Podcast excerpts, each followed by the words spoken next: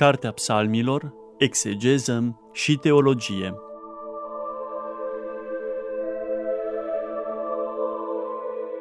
Program biblic susținut de preotul dr. Cătălin Varga, membru în Uniunea Bibliștilor din România.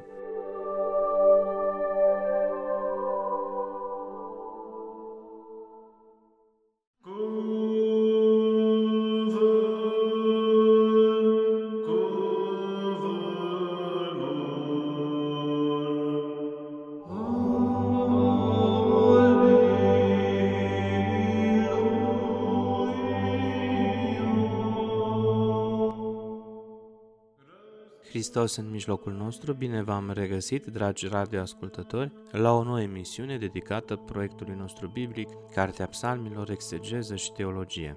Rămânem tot în zona psalmilor penitențiali sau a psalmilor de lamentație și ne vom opri de data aceasta la psalmul 37 în tradiția grecească, 38 în tradiția ebraică. Acest psalm este o rugăciune îndurerată adresată lui Dumnezeu, cu scopul ca el să retragă pediapsa venită din cauza păcatului săvârșit de către David.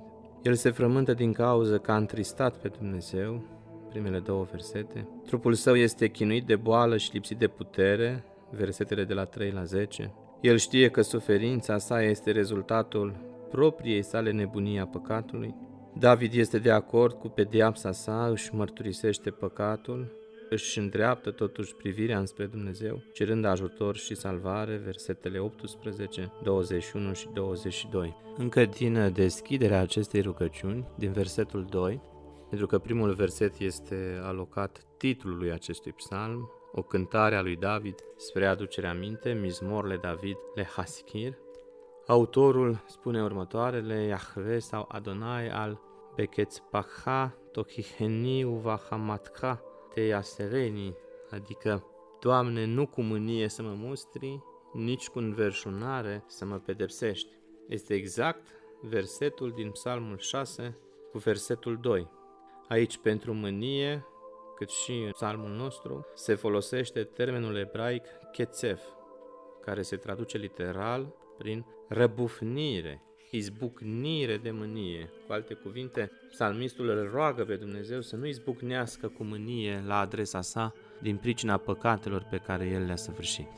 M-au străpuns săgețile tale și mâna ta mă apasă, spune el în versetul următor, foarte plastic și poetic. În versetul 8 avem probabil o consecință fizică a păcatului săvârșit.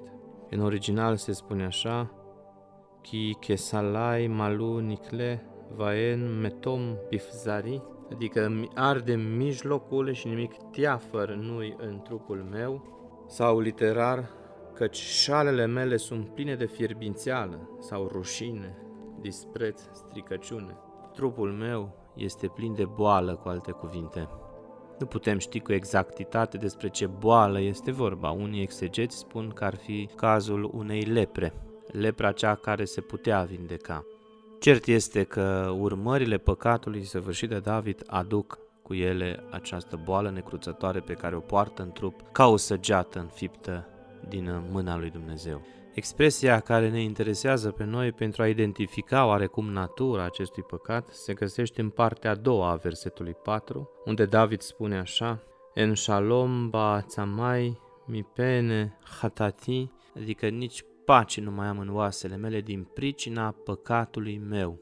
Substantivul pentru păcat care se folosește este kathach, care însemna de fapt o ofensă din pricina unui comportament deviant, dar care putea fi expiată printr-o jerfă de ispășire. Practic acest cuvânt aduce la pachet atât păcatul cât și jerfa de ispășire pentru înlăturarea lui putem să ne facem oarecum așa o părere cu privire la natura acestui păcat prin urmărirea ocurenței sale în cuprinsul Vechiului Testament. De exemplu, acest cuvânt se folosește în Psalmul 25 cu 7, indicând păcatul ce s-a săvârșit cândva în tinerețe. Spune așa textul biblic, Nu îți aminti păcatele tinereții mele, nici fără de legile mele. Același cuvânt, Hathach, se folosește pentru a descrie păcatul săvârșit de frații lui Iosif împotriva sa. Vedem în facerea 50 cu 17, așa să vorbiți lui Iosif, Oh, iartă nelegirea fraților tăi și păcatul lor, căci ți-au făcut rău. I-au făcut rău, ne amintim, prin faptul că l-au vândut sclav în Egipt și l-au mințit pe tatăl lor că a fost sfârșiat pe câmp de fiare. Același cuvânt pentru păcat, hatach, este folosit în Cartea 2 Cronici, capitolul 33, cu versetul 19, pentru a descrie idolatria inaugurată de regele Manase, împăratul lui Iuda. Textul biblic spune așa, rugăciunea lui și felul în care l-a ascultat Dumnezeu, păcatele și nelegiuirile lui, locurile unde a zidit înălțimi și a înălțat idoli, astartei și chipuri cioplite înainte de a se smeri sunt scrise în cartea lui Hozai. Deci vedem de aici că acest cuvânt, păcat, intră în strânsă legătură și cu păcatul idolatriei. Același cuvânt, hatach, se folosește și cu sens general de păcat în cartea profetului Isaia, în capitolul 6, capitol ce vorbește despre o descoperire pe care profetul Isaia o are din partea lui Dumnezeu, un moment extatic când îl vede pe Dumnezeu pe tron și pe unul dintre serafimi care se apropie de el cu un cărbune aprins, punându-l pe gură, însemnând ștergerea tuturor păcatelor lui. Noi, în tradiția ortodoxă, am reinterpretat acest episod vechi testamentar, interpretând cărbunele aprins care ne curăță de orice păcat, în cheie cristologică, și anume trupul și sângele Domnului în actul Sfintei Euharistii, ne curățește pe noi de păcat. Versetul 7 spune așa aici, mi-a atins gura cu el și a zis, iată, atingându-se cărbunele acesta de buzele tale, nelegiuirea ta este îndepărtată și păcatul tău este ispășit. Întocmai textului din psalmul nostru și acesta vorbește despre hatah ca funcție generală de păcat. De aceea ne este greu să spunem cu exactitate care anume este păcatul vizat al lui David de acest psalm. Cert este că o stare nepotrivită a sa înaintea lui Dumnezeu a atras mânia Domnului și boala și suferința și nopțile nedormite. Cuvântul acesta folosit pentru păcat este sinonim cu un alt cuvânt ebraic pentru păcat și anume avon, care are un câmp semantic destul de larg, înseamnă păcat, slăbiciune, inechitate, o faptă greșită, însă spre deosebire de primul care are mai mult o dimensiune cultică, adică păcatul care poate fi iertat printr-o jertfă ritualică, acesta, avon, de exemplu, se folosește pentru cazuri în care se dorește a se exprima o perspectivă juridică, și anume plata păcatului. Vedem în Isaia 22 cu 14, unde textul biblic scrie așa, Domnul oștirilor mi-a descoperit și mi-a zis, nu, nelegiuirea aceasta nu vi se va ierta până nu veți muri, zice Domnul Dumnezeul oștirilor. Așadar, păcat se folosește cu sens juridic și anume plata păcatului este moartea, vedem aceasta din Deuteronom, iar celălalt cuvânt pentru păcat, hatat, însemnând păcatul care poate fi iertat în baza unei jertfe ritualice aduse la templu. Indiferent de toate aceste detalii de ordin filologic, Cert este că un anume păcat sau mai multe apăsau în uh, sufletul psalmistului și îi produceau neliniște și durere. Și numai Dumnezeu, prin bunătatea și milostivirea sa, putea să intervină în uh, vederea îndepărtării tuturor acestor neliniști de ordin metafizic. Explicația Sfântului Teodoret al Cirului este și ea tot de ordin general, pentru că, după cum spuneam, este destul de greu să identificăm ce păcat anume a săvârșit David, mai ales atunci când se referă în acest psalm. Părintele spune că autorul își aduce aminte de dicăloșia pătimită pentru păcatul său și se roagă să dobândească odihnă din uh, calea tuturor primejdilor, pocăința sârguincioasă a lui David, propovăduiește deosebirea mărturisirii. Nesuferind rana, într-un mulți psalmi își pomenește nu doar păcatul, ci arată atât boala cât și vindecarea, aducând oamenilor pricină de învățătură. Deci și în psalmul acesta pomenește păcatul și pedeapsa adusă asupra sa pentru vindecarea lui, că s-au adus asupra lui multe ispite grele, și anume jungherea lui Amon, tirania lui Absalom, sfaturile lui Ahitofel împotriva sa, ocările lui Semei și toate celelalte câte ne învață istoria biblică a regilor. spune Sfântul Teodoret al Cirului. Toate aceste expresii plastice ale portretizării durerii păcatului folosite în debutul acestui psalm și le citesc din versiunea Mitropolitului Anania, nu este vindecare în trupul meu de la fața mâniei tale, nu este pace în oasele mele din pricina păcatelor mele. Fără de legile mele au covârșit capul meu, mă apasă ca o sarcină grea, s-au împuțit și au putrezit rănile mele, m-au chinuit peste măsură, șalele mele s-au umplut de ocări, nu este vindecare în trupul meu. Toate acestea, după cum spuneam, sunt văzute de către Sfântul Vasile cel Mare ca o rugăciune ardentă în vederea dobândirii vieții și a sănătății, sufletești și trupești căci spune Sfântul Vasile cel Mare în tâlcuirea sa la psalm, dacă voiește cineva viața, să nu voiască viața aceasta obișnuită pe care o trăiesc și animalele, ci viața cea adevărată, pe care nu o întrerupe moartea. Așadar, viața cea reală este Hristos, iar viețuirea noastră în El este viață adevărată. Zilele viacului acestuia sunt rele pentru că și viacul acesta este o măsură a lumii acesteia păcătoase, care se aseamănă cu natura ei căzută. Așadar, acum noi nu suntem în viață, ci în moarte, de aceea și apostolul se ruga zicând, apostolul Pavel, cine mă va izbăvi de trupul morții acesteia? În uh, epistola către Romani, capitolul 7, cu versetul 24. Practic, uh, Sfântul Vasile vede această rugăciune într-o vindecare pe o treaptă mult mai înaltă și duhovnicească și anume dorința omului sau a penitentului de a dobândi o nouă viață, nu cea păcătoasă de dinainte, ci una de plin ancorată în împlinirea voii lui Dumnezeu. Cu alte cuvinte, doresc ca Dumnezeu să vindece boala aceasta a mea și să dobândesc nu viața ordinară de dinainte, ci o viață duhovnicească, închinată întru totul împlinirii voii lui Dumnezeu. Vedeți perspectiva duhovnicească pe care mereu literatura patristică ne-o aduce în fața ochilor. En metom bifsari, spune autorul, n-a mai rămas nimic în carnea mea sau nimic teafăr nu mai este în carnea mea, basar se folosește în general și pentru carne în limba ebraică. N-a mai rămas nimic sănătos în carnea mea. Psalmistul subliniază două consecințe ale săvârșirii păcatului grav, după ce l-a cunoscut pe Domnul și după primirea îndurării sale. El nu a săvârșit aceste păcate înainte de a cunoaște bunătatea lui Dumnezeu. De aceea vina este dublată și vine pe măsura faptelor comise. În primul rând, avem de-a face cu mânia și judecata divină, învățătura potrivit căreia Dumnezeu iartă și uită totdeauna păcatul fără să pedepsească vreodată credinciosul pocăit, să știți că nu este neapărat o învățătură biblică. Poate să treacă timp îndelungat înainte ca un păcătos pocăit să experimenteze din nou bunăvoința lui Dumnezeu. Chiar după iertare pot exista consecințe temporale care se mențin luni sau chiar ani. Ne aducem aminte de urmările păcatului săvârșit de David cu Bașeva. Întâiul lor născut a fost supus morții, potrivit profeției pe care Nathan îi aduce lui David. De fapt, potrivit acelei profeții a lui Nathan, patru săbii apăsau peste casa lui David și dacă ne uităm atent în istoria vieții sale, vom vedea că patru dintre copiii săi au murit și din pricina păcatului tatălui lor David. Și apoi,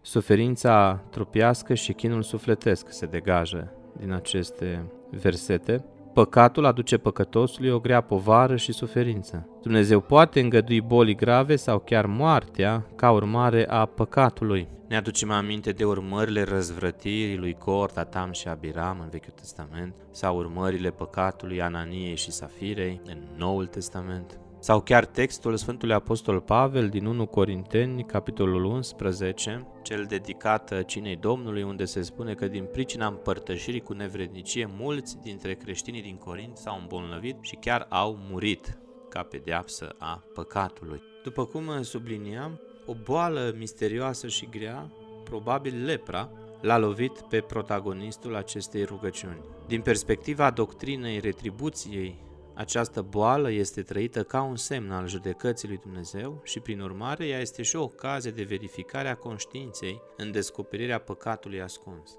Rugăciunea psalmului are în centru o suferință grea, o boală care în afara urăciunii fizice a manifestării ei comportă în tradiția ebraică și excomunicarea. Foarte plastic se exprimă în sensul acesta psalmistul în versetul 6. Rănile îmi duhnesc și putrezesc din pricina smintelii mele. Avem de a face cu un soi de boală ce emană o mireasmă urâtă. Dacă această boală este lepra, după cum intuim, atunci, așa cum arată Evangheliile, cel bonlav era constrâns să trăiască la marginea localității și să semnaleze prezența sa atunci când se profila la orizont vreun semn sănătos. De aceea este emblema tragică a singurătății, a expulzării din comunitatea sfântă. Leprosul era un om pierdut.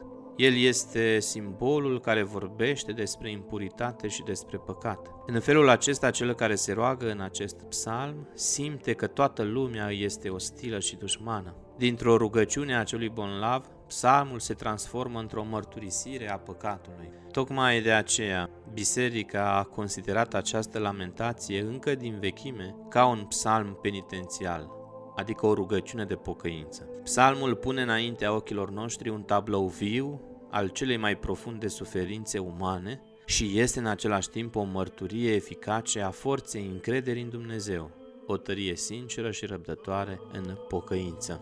De aceea, din adâncul acestei dureri, în versetele 10 și 11, David strigă către Dumnezeu, Înaintea ta, Doamne, toată vrerea mea și vaietul meu de tine nu-i ascuns. Inima mi zvâcnește, m-au lăsat puterile și nici lumina ochilor mei cu mine nu mai este, spune textul original, deși este conștient că merită ceea ce experimentează în urma mâniei drepte a lui Dumnezeu, David mărturisește că întreaga sa ființă este ca o carte deschisă înaintea Domnului.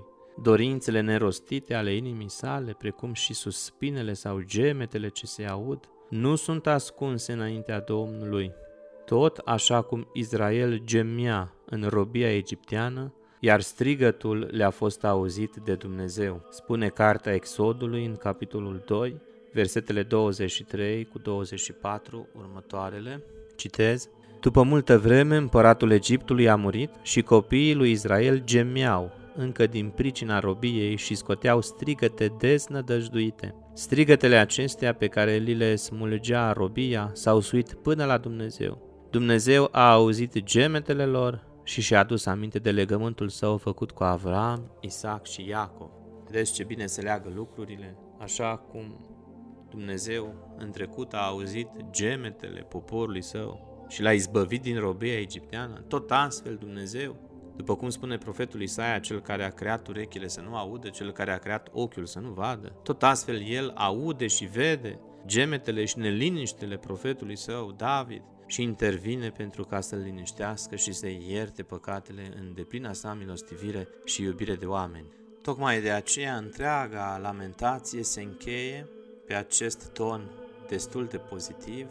Autorul spune așa, Alăt veni Yahve Adonai, Elohai al tirhak mimeni, Hushal ezrati Adonai teshuati, adică nu mă părăsi, Doamne, Dumnezeule al meu, nu te îndepărta de la mine. Vino de grabă în ajutorul meu, Doamne, Tu cele ce ești, izbăvirea mea. De fapt, psalmul acesta 38 se încheie așa cum a și început, cu o rugăciune imperioasă adresată lui Dumnezeu. Intensitatea rugăciunii este vizibilă în chemarea împătrită. Doamne, Dumnezeul, Doamne, mântuirea mea, pe care le regăsim și în Psalmul 27 cu 1.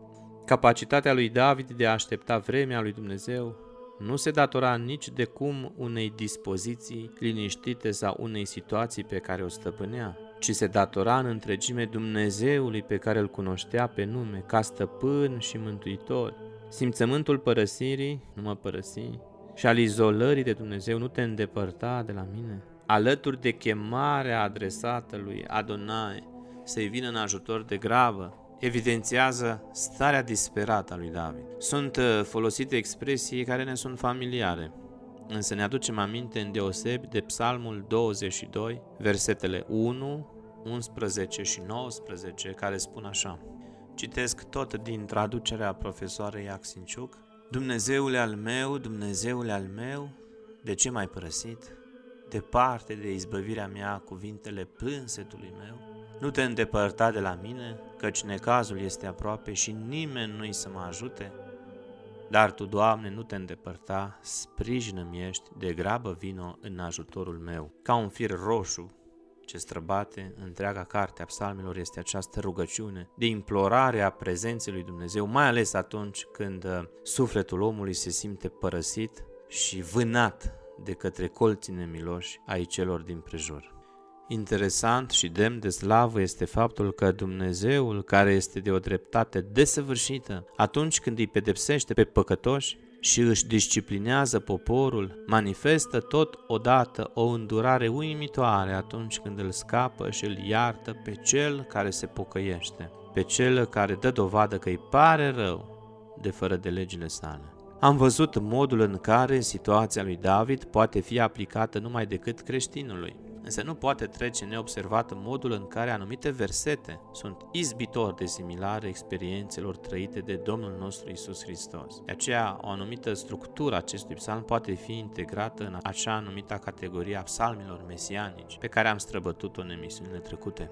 Totuși, dat fiind faptul că David își mărturisește aici păcatele, comentatorii și predicatorii au fost reticenți în a aplica acest psalm vieții lui Hristos Domnul. Urmând însă modelul psalmilor citați în Noul Testament, care indică indubitabil înspre Hristos și în care David își recunoaște păcatul, putem să considerăm și psalmul de aici ca fiind unul profetic. Ceea ce David, omul credinței, a experimentat ca păcătos, devine profetic cu privire la ceea ce a îndurat Domnul nostru cel fără păcat pentru cei păcătoși, spune biblistul Philip Iveson în Cartea Psalmilor, în primul său volum. Practic, cel care n-a cunoscut niciun păcat a devenit păcat pentru noi. Hristos a devenit înlocuitorul păcătoșilor și de aceea a experimentat starea aceasta de recluziune sufletească în locul nostru. În starea sa fizică de pe cruce, el a fost efectiv considerat de evrei drept blestemat de Dumnezeu, iar de către neevrei anume de către neamuri, a fost considerat drept cel mai rău dintre criminali. A fost părăsit de către cei mai apropiați, ne spune Evanghelistul Matei în capitolul 26 cu versetul 56, iar pe cruce a atins starea supremă a abandonării de către Dumnezeu, relatează Evanghelistul Marcu, capitolul 15 cu versetul 34. Prietenii săi au privit de departe la răstignirea lui, ne aducem aminte cum aproape toți apostolii și ucenicii săi au fost îndepărtați și l-au părăsit, ne aducem aminte și de trădarea lui Petru. A stat în tăcere înaintea autorităților efreiești și neevreiești, refuzând să dea orice răspuns.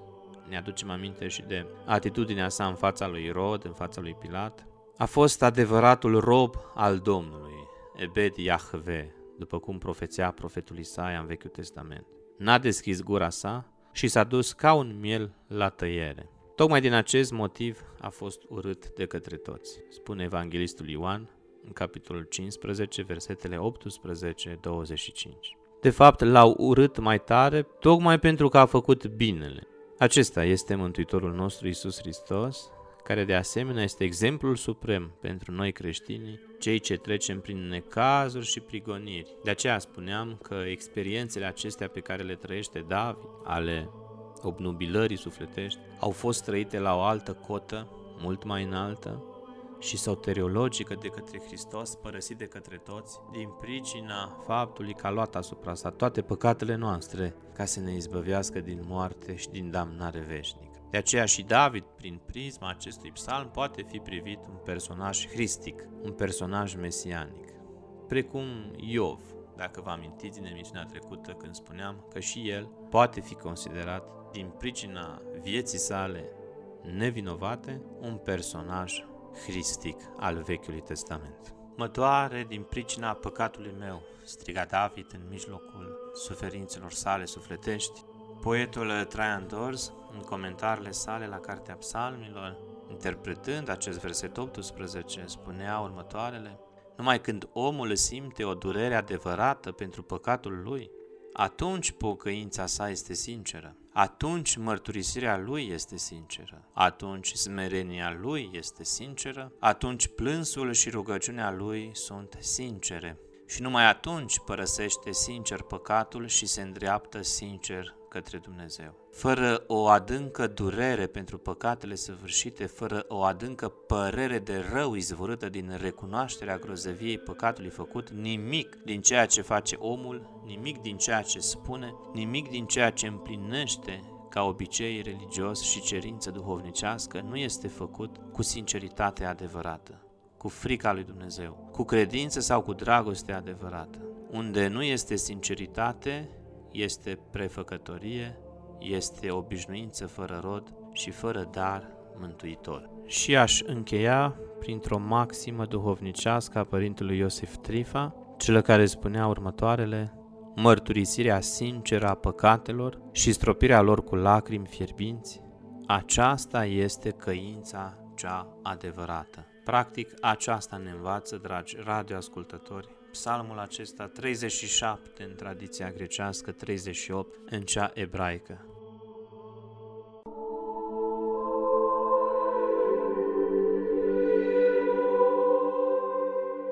Cartea Psalmilor, exegeză și teologie.